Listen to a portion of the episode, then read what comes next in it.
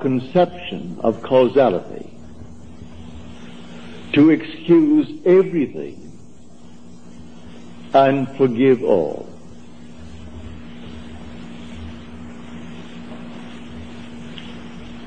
Now let me just state one little thought from Scripture first before we unfold it. As we are told in the 25th chapter of Genesis, in your limbs lie nations twain, rival races from their birth. One the mastery will gain, the younger or the elder reign. The first one is the sense man. I'm now looking at this room and all within it. And that is the sense man. My normal apprehension of corporeal objects, just like this room and the contents, I call sense perceived.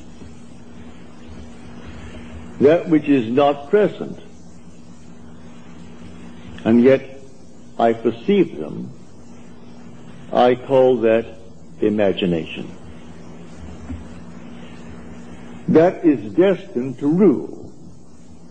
That is the second man, the Lord from heaven. The first man is of the earth, a man of dust. The second is from heaven.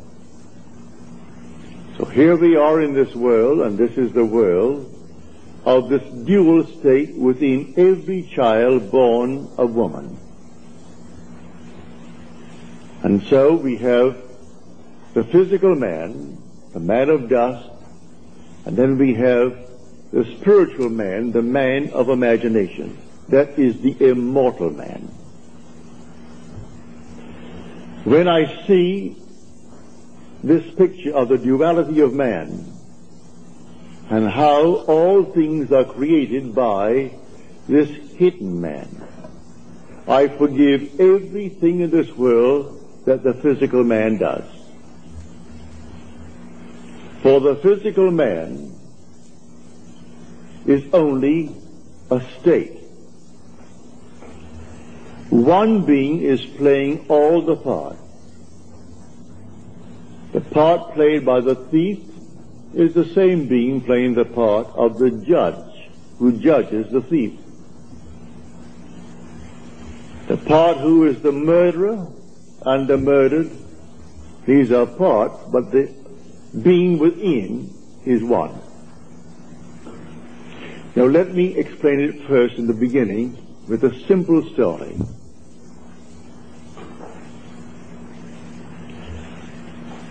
About eight years ago, I was in New York for a month.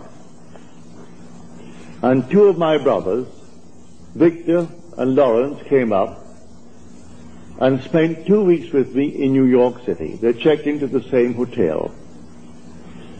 They wanted to see everything they could within two weeks. And I bought them 14 shows.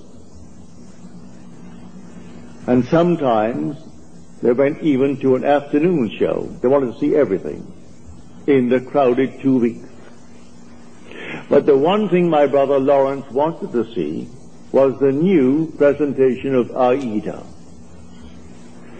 Well, the papers said it was sold out from the very moment that it was stated a new presentation. Same music, naturally.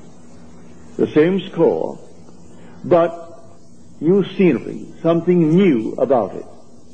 And this captured the imagination of all opera lovers, and they all wanted to see Aida. The one thing he wanted to see was Aida. But the papers had huge big ads. Not one seat is available. Come down and buy seats for the other shows. And this was the old opera house around 40th Street and Broadway. It ran from Broadway to 7th, the old Metropolitan. So this morning we set out. I said, it doesn't really matter. I said, let us go. We have to go down and have lunch anyway. We will go and just see. We got there and these huge big signs on the outside, no seats for AIDA available. And they were plastered all over the Metropolitan. I went in and there were three lines leading towards the three uh, windows selling tickets for the entire season. And there was no seat for Aida. I got into the first line, it was a very long line. Then I saw the third line from me moving more rapidly than the first and the second. So I moved over to that line.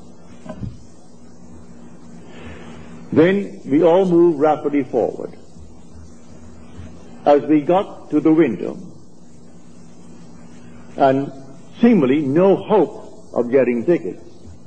But before I left my hotel room, I simply assumed that I had the tickets for my two brothers.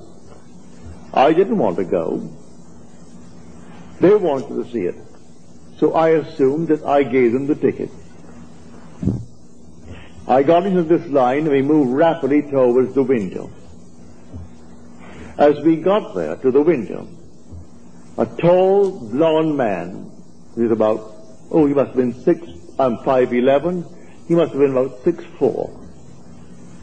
He stretched his hand up over my head and diverted the ticket seller as he asked a question, while one in front of me is buying seats not for Aida, because that's completely sold out. He is buying two other seats for some other opera. Then he departed after he diverted the man's attention. This man pushed on some bills under the window. And then, as the teller looked at the money, and this man is at the door now, the tall, tall, blond fellow. And he gave this man the ticket, and then suddenly he said, well, he only gave me three dollars. He should have given me, and he mentioned the money he should have given me. At that, he was bewildered, the teller was bewildered. I turned around and I screamed at that tall blonde. I said, Sir! I screamed so loudly he couldn't stop but be attentive. He turned around and said, come back here. You're wanted. He came back like a little child being led by the nose. He came back and he said, what's wrong? And the man said, this is all that he gave me. Two one dollar bills. Said, oh no, you didn't. He gave you two tens. Then I said, no, you didn't. I was standing right here. I saw what you did. You gave him two one dollar bills. That's all that you gave him.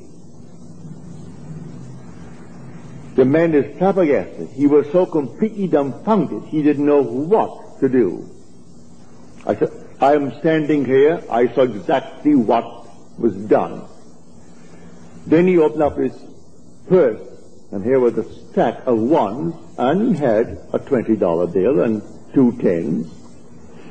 He said to the man, when will you discover your mistake? Because I gave you two tens. And the man said to him, at the end of the season. And with that, it was closed. And the man then took out the money and paid for the ticket and took back his two ones. Then I say to him, I want two seats for Aida tonight. And I want them in the horseshoe circle. I want them center. He said, yes, sir.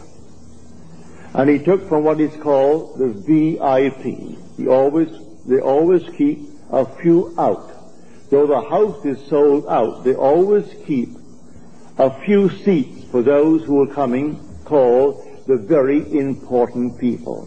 But I am certainly not a very important person. But I saved him from the loss of $20. And he quickly took the two seats out and said to me, $20. I gave him the $20, went back and gave the two seats to my brothers. Now, a state called a thief. These two men have chosen to be thieves in their world. They're con men. It's perfectly all right. God made everything for its purpose, even the wicked for the time of trouble.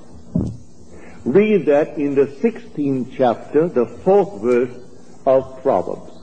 He made everything for its purpose, even the wicked for the day of trouble. Well, the day of trouble may not be a war. I was troubled. How to get these tickets? That's a moment of trouble. And I simply assumed that I had them. And I simply played my part in my imagination before I left my hotel room. That my brothers are going to see this show this night of Aida. The new presentation of Aida. Then few who have already given themselves over to the state of a thief. They had to actually come right into the line. I took the first line, then I moved over to the third line because I saw it moving more rapidly. So he comes over to the third line and plays his part beautifully. If he had not done what he did, I would not uh, have received those tickets because I am not a very important person. But the man looked me in the eyes and said, here is an honest man. As far as he is concerned, I am an honest man who saved him from losing $20. And so he quickly took out the two seats. I paid for them, naturally, he didn't give them to me. I was willing to pay for my seats. But you couldn't buy them. All over the place, sold out, sold out, sold out, all over the Metropolitan Opera. You could paste it on the walls, and in a huge big ad in the paper. Our Aida is sold out. And I went that day and got those seats right in the circle. In center row for my two brothers. Because one man played his part beautifully. He has given himself over to a con man. He finds it easier to make a living being a con man. there are those who are pickpockets. There are schools that teach people to be pickpockets. Do you know that? They come right out of the school and go into a profession. All right, that's their part. They play that part. Now you play your part beautifully, and one of them can be instrumental in getting you what you want in this world. So I wanted two seats for Aida. Were it not for a con man in that world, I would not have had those two seats. So he comes into the line where I was in the line. He comes forward, and just as I got to the ticket window, he puts his hand over my head to divert the man's attention. And the one in front of me, who is buying two seats, not for Aida because you can't get them. He is buying two seats for something else. And he puts out two dollar bills instead of two tens. And then this man starts, and I turned around as though I was inspired. And with my full voice, I said, Sir, come back here. He had to come back. So he came on back just like a little child and stood next to me, and he looked down at me. He wouldn't dare budge. When I said, you didn't give him anything more than what he's, what he's showing you now. You give him exactly what he's showing you. Because I was fair and I stood next to you. He was helpless. He couldn't hit me. He was many inches my height. I'm 5'11", and he may be about 6'5 or more. A strong, strapping blonde. But he was impotent in my presence when I called him back. He only played the part. So should I not forgive him? There are infinite states in this world. And all you have to do is forget states. You play your part. And every state necessary to make your part come to fulfillment will be present at the moment that you need it. And so we went over to Longchamp for lunch, and my brother Lawrence and Victor, they had their tickets, and that evening they went to see Aida. So in your limbs lie nations twain. They are rival races from their birth. One the mastery shall gain, the younger over the elder reign. And the younger is the second, and the second man is the man from heaven. And that man is your own wonderful human imagination who is God. And there is no other God. That is the Lord from heaven. And the outer man that clothes him, he is under compulsion to fulfill the commands of that inner man. But everyone is falling into states, infinite states. To understand this world, you must think in terms of states. And so he has made everything for its purpose. Even the wicked for the day of trouble. And so use everything, but you don't have to think of which one will do it. Forget it. Who will play the part? I never saw that man before. Never saw his partner in the little crime before. That was their choice in life. There are those who have chosen to be pickpockets for the rest of their lives. So if they're caught in the act, all right, that's part of the game. They've chosen that part to play. There are those who have chosen their part to play, like Mr. Hoover, who just departed this world. He chose that part. And there are others who chose other parts. Either wisely or unwisely, we fall into these things. But when the inner man begins to awake, he selects his part wisely. It's entirely up to us. So I tell you, everything in this world that you want to be, you can be, if you know that there are only states. You move into the state because the occupant of the state does not differ from the occupant of any other state.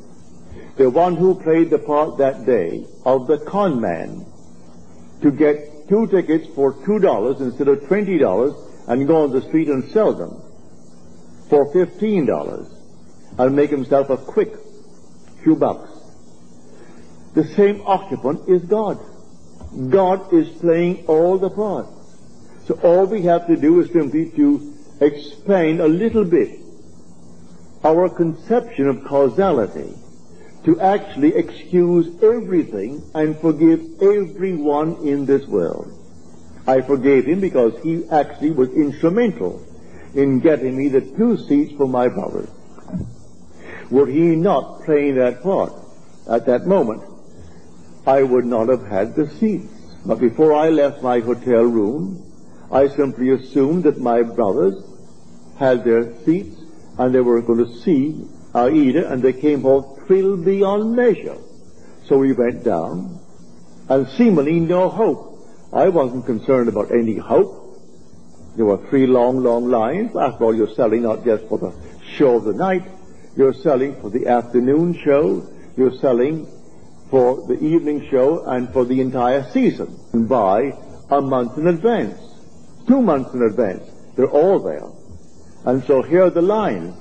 And there are three lines and three windows open. And what caused me to move to that moving window? The Father in me. He knew which one is going to play what part because they're all in states. And my fellow is fully aware of all the states in the world. And if you can play a part to aid me in the fulfillment of my dream, you'll play. And so if I need a thief, there must be a thief somewhere. He was a thief. And he played a far better part in my getting the ticket than if he were an honest man.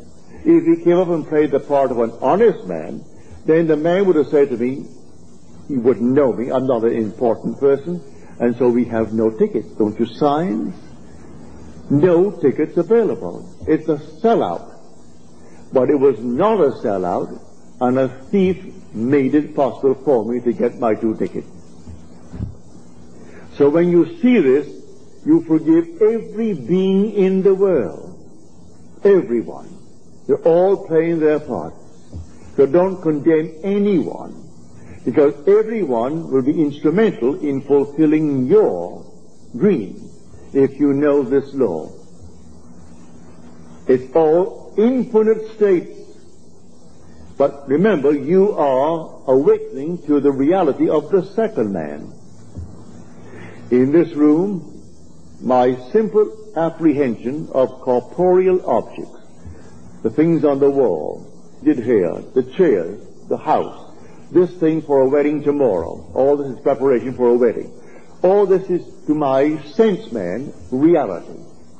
And I think of something entirely different, and that is called only imagination. And that is the second man. Now, what do I want in place of what my senses are telling me? Let me now enter into that state and live it as though it were true and move forward in that state. Now let me show you the difference now, because we started with that statement from the 25th chapter of the book of Genesis. An idea that is only an idea produces nothing and does nothing. It must be felt, actually felt, so that it awakens within oneself certain sensations, certain motor actions in order to be effective. What would the feeling be like if it were true? Dwell upon that until the feeling awakes within you these sensations. For imagination is spiritual sensation. That is the creative being in you. It's not just to entertain an idea. What idea?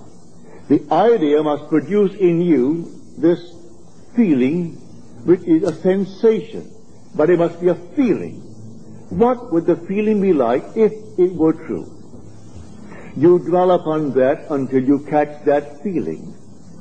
As Churchill said, that the mood determines the fortunes of people rather than the fortunes, the mood. The mood precedes the fortune. So what would you want in this world? Well, contemplating. What would the feeling be like if you had it? What would it be like if it were true? That is the story of Scripture. If I could only feel that I am already the man that I want to be, that I'm already the woman that I want to be, and feeling, then it's not only an idea, which as an idea without feeling will produce nothing. Now it has everything because in this story he said to the second man, come close my son, that I may feel you. The secret is in the feeling. So Esau went out. He is the first man, covered with hair, the outer man. And Jacob is the inner man, the man of imagination, who is hairless. Isn't two little boys. These are only symbols. It's all in man. So come close, my son, that I may feel you. So he comes close and deceives his father through feeling. So the father feels, and he feels him just to be externally real. You can do it. There is no flower in your hand, but you can feel the soft velvet feeling of a rose. You can smell a rose, though it's not physically present. Try it. Try all these things with the inner man. And when you can actually feel it so that you raise your imagination to the point of sensation, to vision, then the whole thing is done. It's done in a way you do not know it's going to happen. If it takes a thief to aid you, then you forgive the thief. Should I not forgive that man who tried to rob that teller of $20 when he did for me what no one else could do? I could go to all the brokers in New York City and they couldn't get me two seats. I could go to anyone and they couldn't get me two seats for my two brothers. And I wanted them to have the joy of seeing the new presentation of Aida. So I went myself prepared in my imagination that I had two seats. And it took a thief to be instrumental in getting me the seat. Should I not forgive him for the part he played? He went to the door, this tall giant of a man, looked back at me, but he wouldn't have the courage to come up and slap me. There was something in me that dwarfed him in his own mind's eye. So in spite of his height and his bigness and his strength, he couldn't dare strike me, for I was speaking from a different level of consciousness altogether. So I didn't condemn him. He played the part he had to play, and by playing it, I got the seat. So all we have to do is simply to widen, just widen a little bit our conception of causality, to actually forgive all in the world, to excuse everything in the world. They're playing their part. So tonight you want a bigger job, you want more money in this world, you want, and you name it. Well then, it may be a thief who is going to aid you in the getting without knowing he is doing it. Don't judge him, don't condemn him, just simply you go forward knowing that I have ways and means that the physical man knows not of. My ways, the inner man's ways, are past finding out. And you simply go forward in the assumption that you have already achieved what now is only a wish as far as the world is concerned. But you enter into the wish as though the wish is already fulfilled. So what would the feeling be like? Come near, my son, that I may feel you. And so he comes close. He said, come nearer, my son. Then he said to him, you know, your voice is the voice of Jacob. But your hands, your neck, and your sin. You have the feel of my son Esau. Esau is the outer world. So he gives emphasis to feeling. It transcends the voice. The voice was Jacob, but the feeling, the touch was that of an external world.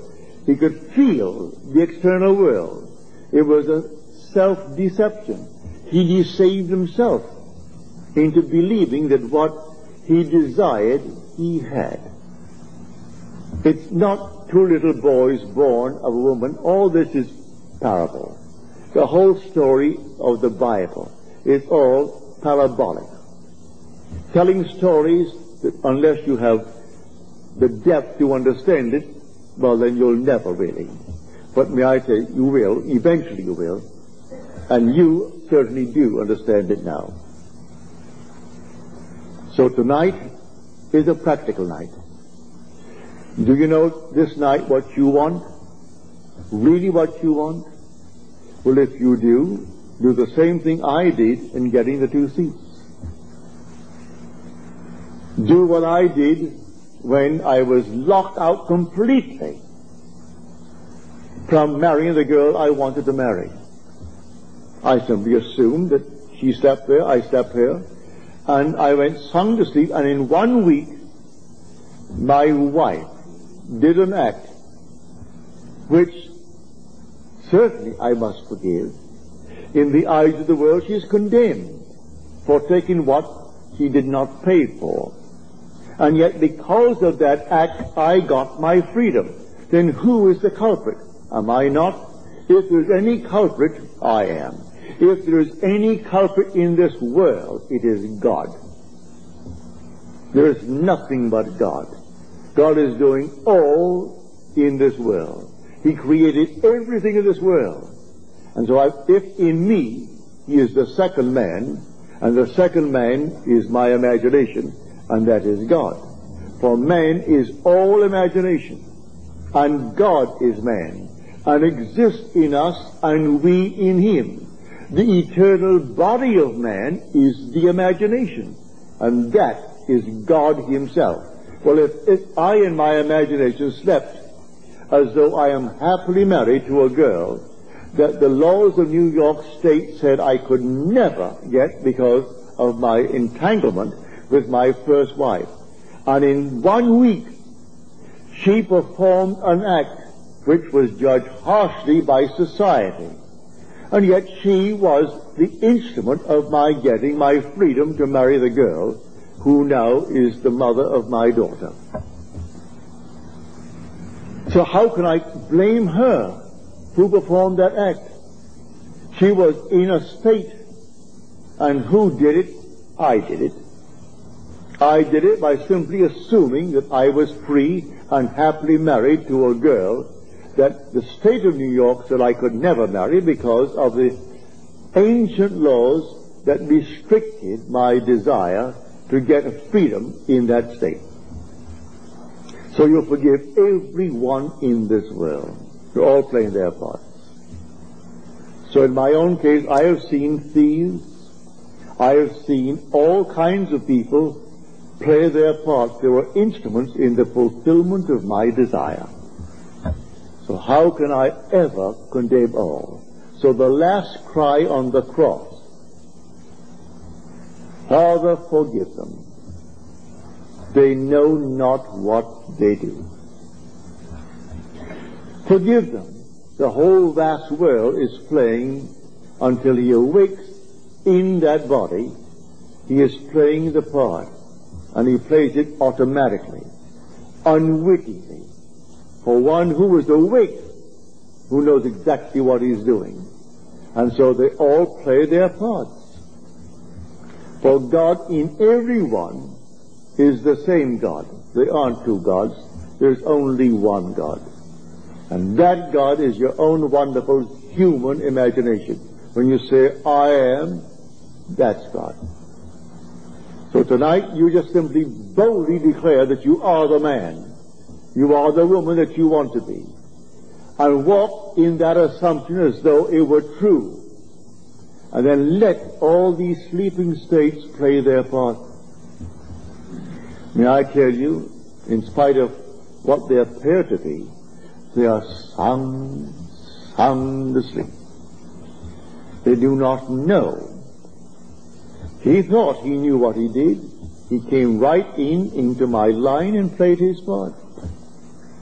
I could remain on the first line and waited and waited and waited, and no one would have played that part there.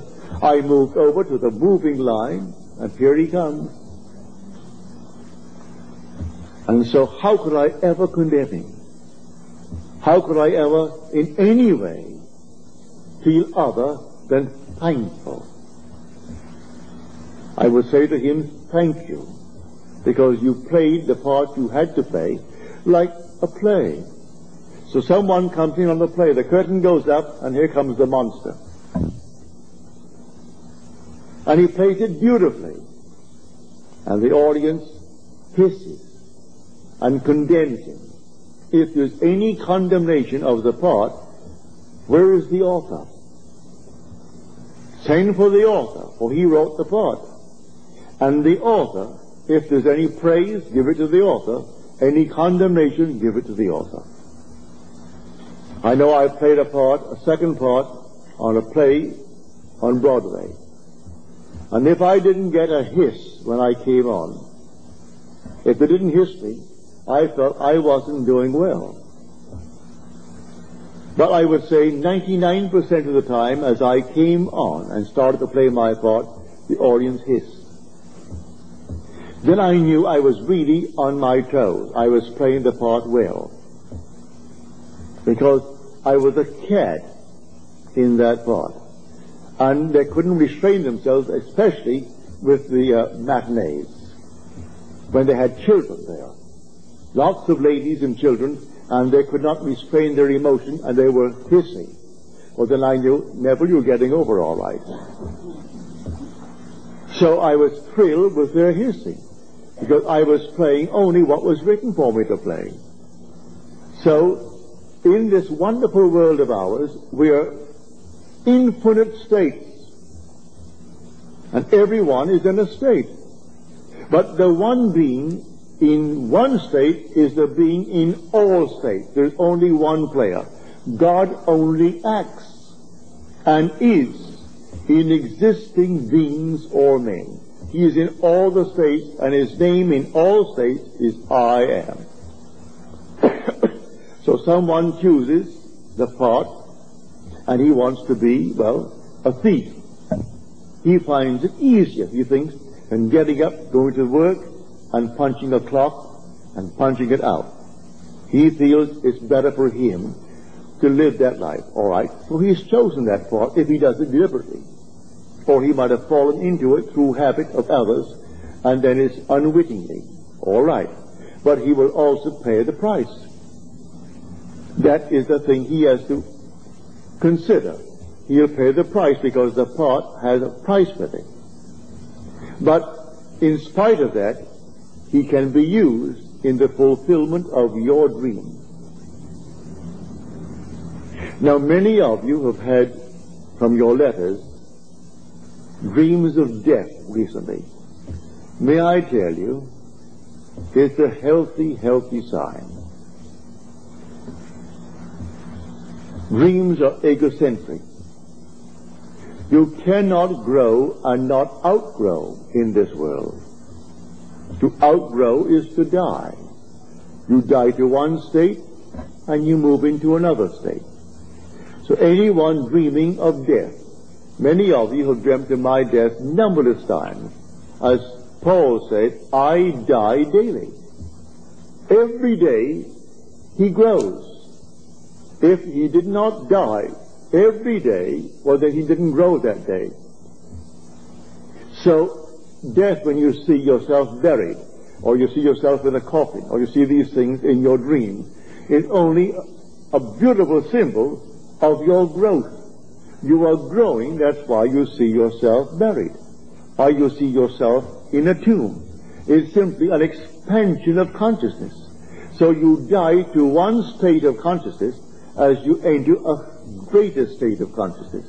So when people see themselves dying, or others say you're dead, it has nothing to do with a little physical body, because you don't die anyway. Not really, for nothing dies. It's always an expansion, an expansion, an expansion.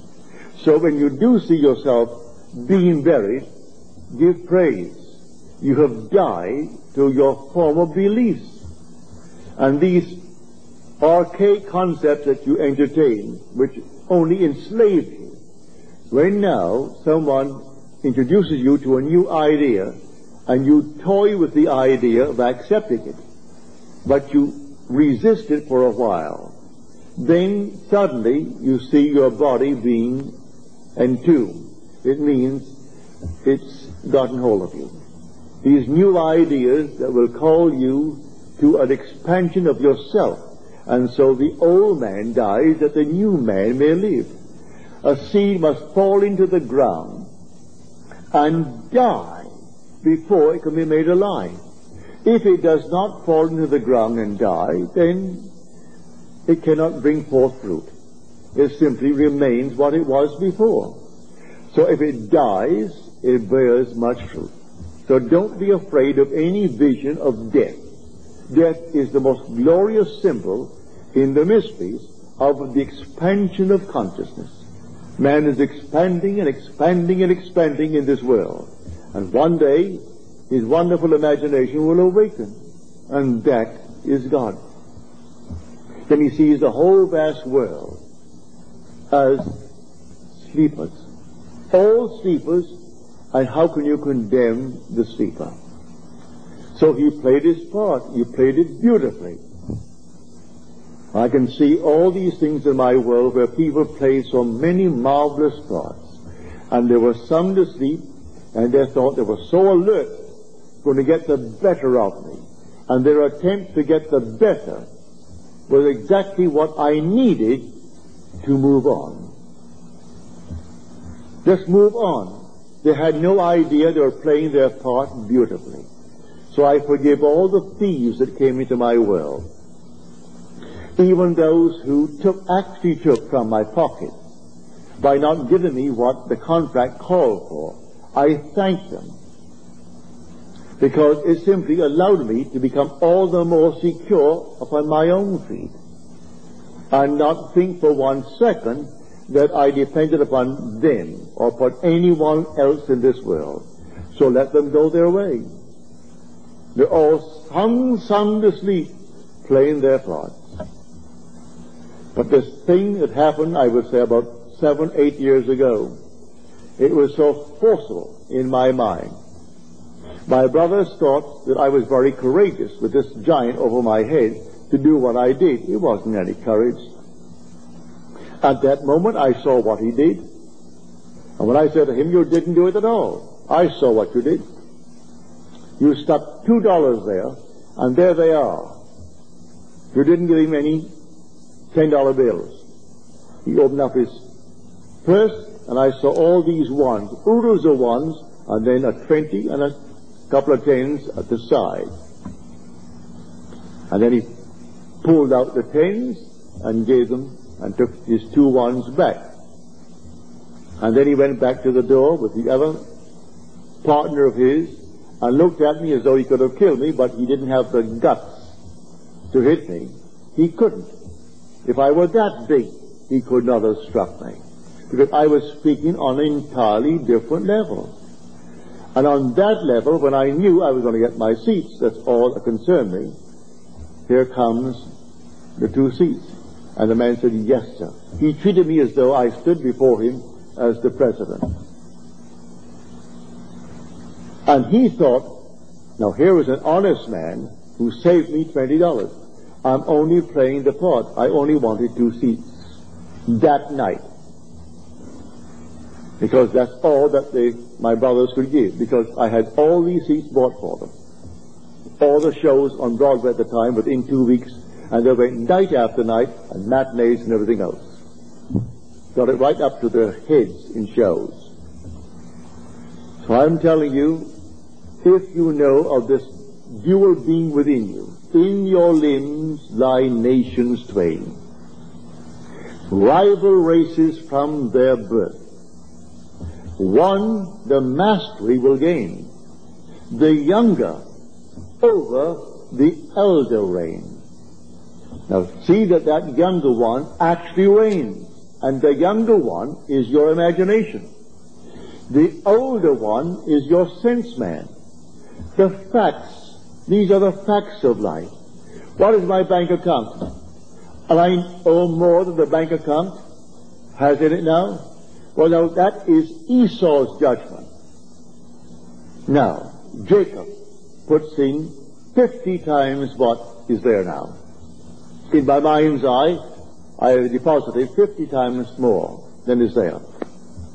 How it's going to happen, I don't know. I don't know any more than I knew that day when I started off for the Metropolitan Opera how I'm going to buy seats. When the papers tells me you can't buy a seat, huge big ad, save your time, don't come. All other seats are available, but not for Aida. And I go down only for Aida, and I get them because of a seeming thief played by the part of God. For God plays all the parts in the world. There is nothing but God. And say, I am, that's God. That is the Lord Jesus within you. That is your immortal being that cannot die. He cannot die. That is your eternal self when you say, I am. Imagination is not some vague essence. It is a body, a reality an infinite body that is so perfect when it's awakened that in its presence everything is made perfect. But while it is awakening, it exercises that power. And draws into its world everyone that can play the part for its fulfillment of its dream. So here, I hope you heard it clearly. I hope I made it as clear as I can, because tonight should be a very practical night. That you will go out knowing who you are. You are a dual beings. But the first man is of the dust, and to dust he returns. That is the man of earth. The second man is the Lord from heaven, and he cannot die. That's your own wonderful human imagination. It cannot die. But it keeps, it sleeps embodied in this tomb.